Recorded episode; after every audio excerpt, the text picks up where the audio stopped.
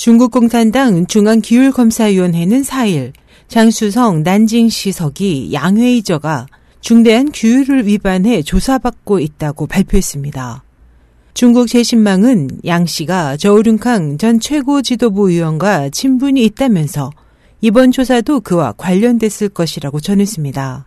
보도에 따르면 양석이의 실각에 대한 소문은 지난해 초부터 계속 끊이지 않았습니다.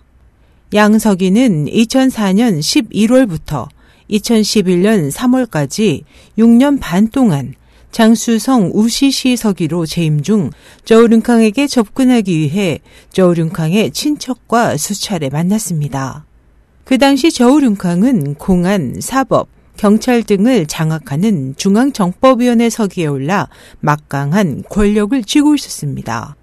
지난해 해외 중문 뉴스 사이트도 지난해 양 씨가 우시시 서기로 재직했을 당시 저우륜캉의 형제와 아들에게 많은 이익을 공여했다고 보도했습니다.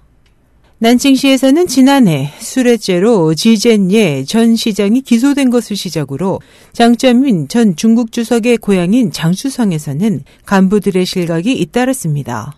현재 장점인파와 저우run캉 세력에 대한 시진핑 지도부의 일소가 진행되는 상황에서 양석이의 이번 실각도 그와 관련됐을 것으로 보입니다.